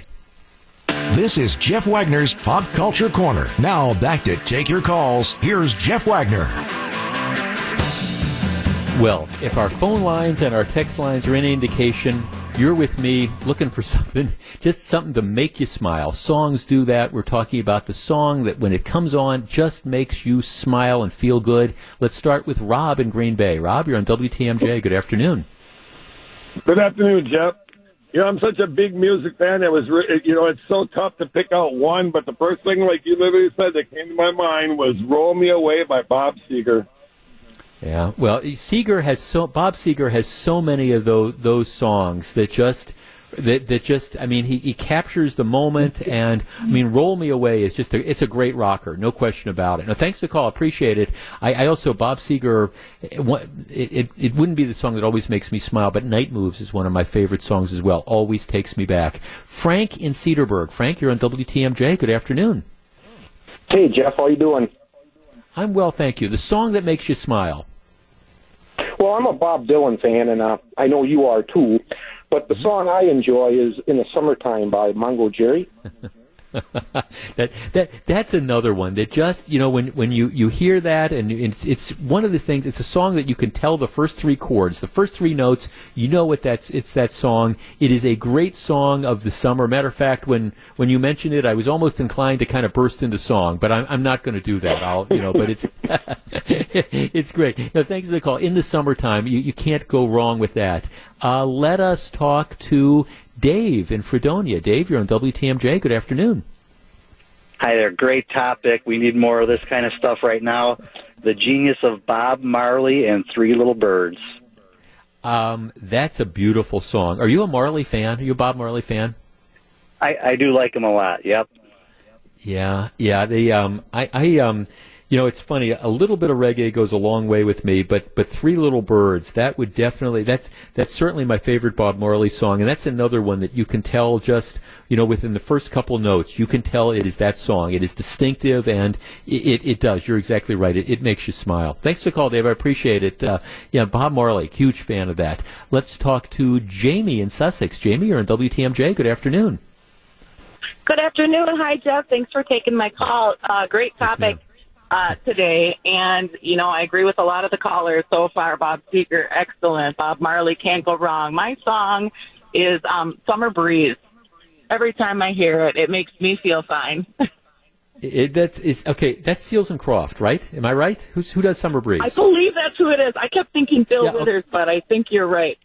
No, I think it's yeah, Seals and Croft, but right, Summer Breeze, again, a, a a a beautiful song, got a catchy lyric, and you're you're right. It it just it kind of makes you smile. I'm I'm with you, Jamie. Thanks for the call. Okay, um, let's see. Let's we've got a couple of Ann's on the line. Let's go to Ann without an E in Delafield. Ann, you're on W T M J. Good afternoon. Yes, hi. Um, the song hi. I have is uh, "I Can See Clearly Now" by Johnny Nash. The one where he's singing, oh. I can see clearly now, the rain is gone, I can see all mm-hmm. obstacles in my way. Um, right. You know, it's going to be a bright, shiny day. Whenever I hear that song, it just lifts me up. It's got that kind of reggae groove, and it's just very right. uplifting.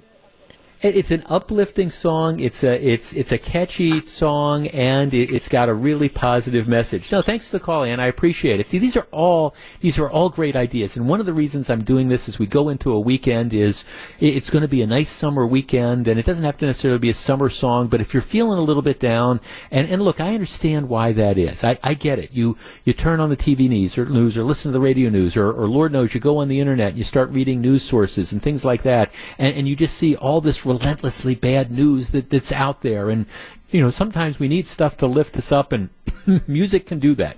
Let's talk to Ann in East Troy. Hi, Ann. You're on W T M J.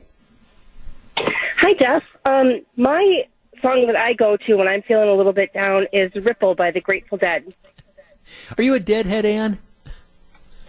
You know, I didn't used to be, but my husband introduced me to them, and now, yes, I am officially a Deadhead. Well, there you go. You know, they have they have so many great songs like that. Ripple would certainly be one of them. I, I think for me, um, well, Scarlet Begonias would be another, and Uncle John's uh, band, Uncle John's band would be another one. But there's, you're right. There's so many. Oh, and um, uh, you know, uh, Truckin'. That's it. That's just another one of those, those, those, those Dead songs, right? That just that just yep, it kind of makes them. You smile. Thanks for the call, Ann. Yep. I appreciate it. You know, the, of course, uh, she's calling from East Troy. Uh, the Grateful Dead, back in its heyday, the Jerry Garcia days before he passed, they used to, um, they used to really, figuratively speaking, burn down that whole Alpine Valley area. You'd have people that were were coming in. Let's see. Let's talk to um, dot, dot, dot, dot, uh, Mike on the Northwest Side. Mike, you're on W T M J. Good afternoon. Hi, good afternoon, Jeff. My song is uh, Put Me in Center Field, and I can't remember John the Fogerty. Artist, but then always put John Fogerty. Yeah, that's yeah, right. No, put me, put me in, Coach. No, thank, thanks for the call. Yeah, I mean that, that's another one. That that's a great song of the summer. Yeah, it's it's John Fogerty, who of course was the driving force before the band broke up of the Cle- Creedence Clearwater Revival, and and I, I would, you know, it's one of those things that. Uh, almost, almost any Creedence song, or at least most of the really popular Creedence songs, I would put in that same category. But but center field, you know, put me in, Coach. I tell you, as a matter of fact, on the text line, a number of people have mentioned center field. eight five five, six one six, one six two zero, that's the AccuNet Mortgage Talk and Text line. Diane in Milwaukee. Hi, Diane, you're on W T M J. Hi. Great idea. Um, Rockin' Robin. Because it reminds oh, me of Robin Yount and the Brewers' heyday, and what a song! it, it is. You're you're kind of dating yourself. You realize. I mean, that Rockin' Robin goes back. You know, go, goes back quite a ways. Oh yeah. Well, when you came around, you know, it came back. Yeah. So Rockin' yeah. Robin, I it makes me smile. Works for me. Thanks for the call, Diane. I appreciate it. Uh, Steve in Waukesha. Steve, you're on W T M J. Good afternoon. Uh, the song that really gets me every time, and I'll never turn it off if I hear it on the radio, is the Golden Slumbers melody by the Beatles. It kind of yeah. ended the Beatles' career, and, and, and you know, Paul sings at the very end, uh, the love you take is equal to the love you make. It kind of sums right. up the whole sixties right there. Yeah, no, I, I I think it is. Would you say that's your favorite Beatles song? um, yeah, I would say so. I also like um, uh, Rain quite a bit, too, so... Right. Interesting. No, thanks for the call. Appreciate it. Yeah, I mean, there, there's a lot of Beatles songs that would, would be that way as as well. Um, matter of fact, I, I spent an evening last a couple of weeks ago. I just I, I listened to a couple of the old Beatles albums and went back, and it's just amazing the stuff that you hear. Uh, Gina in Brookfield. Gina, you're on W T M J. Good afternoon. Hey, Brian Adams, Summer of sixty-nine. Oh, what a great song. What a great song. I know. Um, I know. And I was lucky enough to see him perform it, and it was just, I love that song. Oh, really? It's, no, it's, it's, it's, it's again, that, that's just another one that it captures that, that spirit so very well. So thanks for the call, Gene. I appreciate it. I'll, I'll tell you one that, that another one for, for me. It's, um, makes me smile, and it, it's not necessarily because of the, the words, but it's just, there's something about Rod Stewart's Maggie May, which I think is one of the, the greatest rock songs ever. I just, I, I love the way the thing starts, and when, whenever you hear it, it just, I, I just think that's such a great song. I had the opportunity to see Rod Stewart, I've seen Rod Stewart a couple times, but I saw him in Vegas a couple years back, and it it wasn't, it wasn't really a great show. Rod Stewart was, his voice was kind of shot. Now, he, you know, he said it was just, he'd, he'd been doing a lot of shows in Vegas and the air was dry, et cetera. I, I don't know if that was the case or all, but I, it, it, his voice wasn't great. But I will tell you this, it was worth whatever I paid for, for Fran and I go to see the show, because obviously he, he wraps up the show with Maggie May, and, and what they do is he and the band, they go marching through the crowd playing that song, and, and just to hear Rod Stewart do it was just was just worth it. Okay, we we are flooded with text. Let me um let me um let me get some of those. Um, Born to Run, you know, Springsteen, can't uh, go wrong with that. Uh, another text, I love Dixie Chicken. We've seen the bright lights of Memphis and the Commodore Hotel. Can't go wrong with Little Feat. Um, Start Me Up by the Rolling Stones. Sitting on the Dock of the Bay, Otis Redding, of course. Uh, Polk Salad Annie, Elvis Presley, and a number of these other... Um, number of the, these other things. Uh, Jeff, anything by Kenny Chesney or any Jack, Zach Brown song? Well, certainly, um, you know, there, there's a number of Zach Brown songs that would fit in this. Jeff, uh, let's see, Stevie Wonder's Don't You Worry About a Thing. Say Hey, I Love You by Michael Fronte.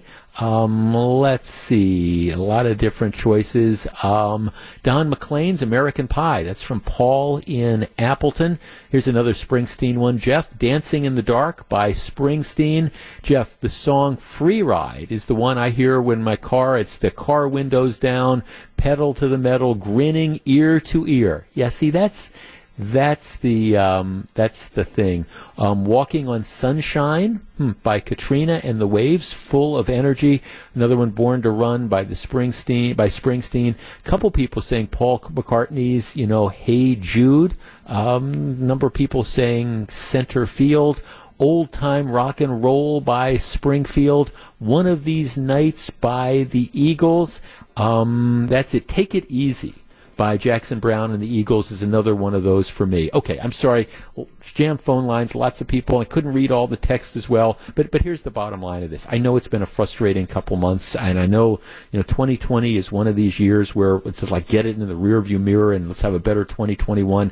I understand all that, but um, if you want just a little bit of moment of happiness, that's my that's my advice. Just, you know, go to your record collection, go to your M P threes, go to your streaming, whatever it is, and just remember what it is that, whatever that song is that makes you feel good, find it, play it.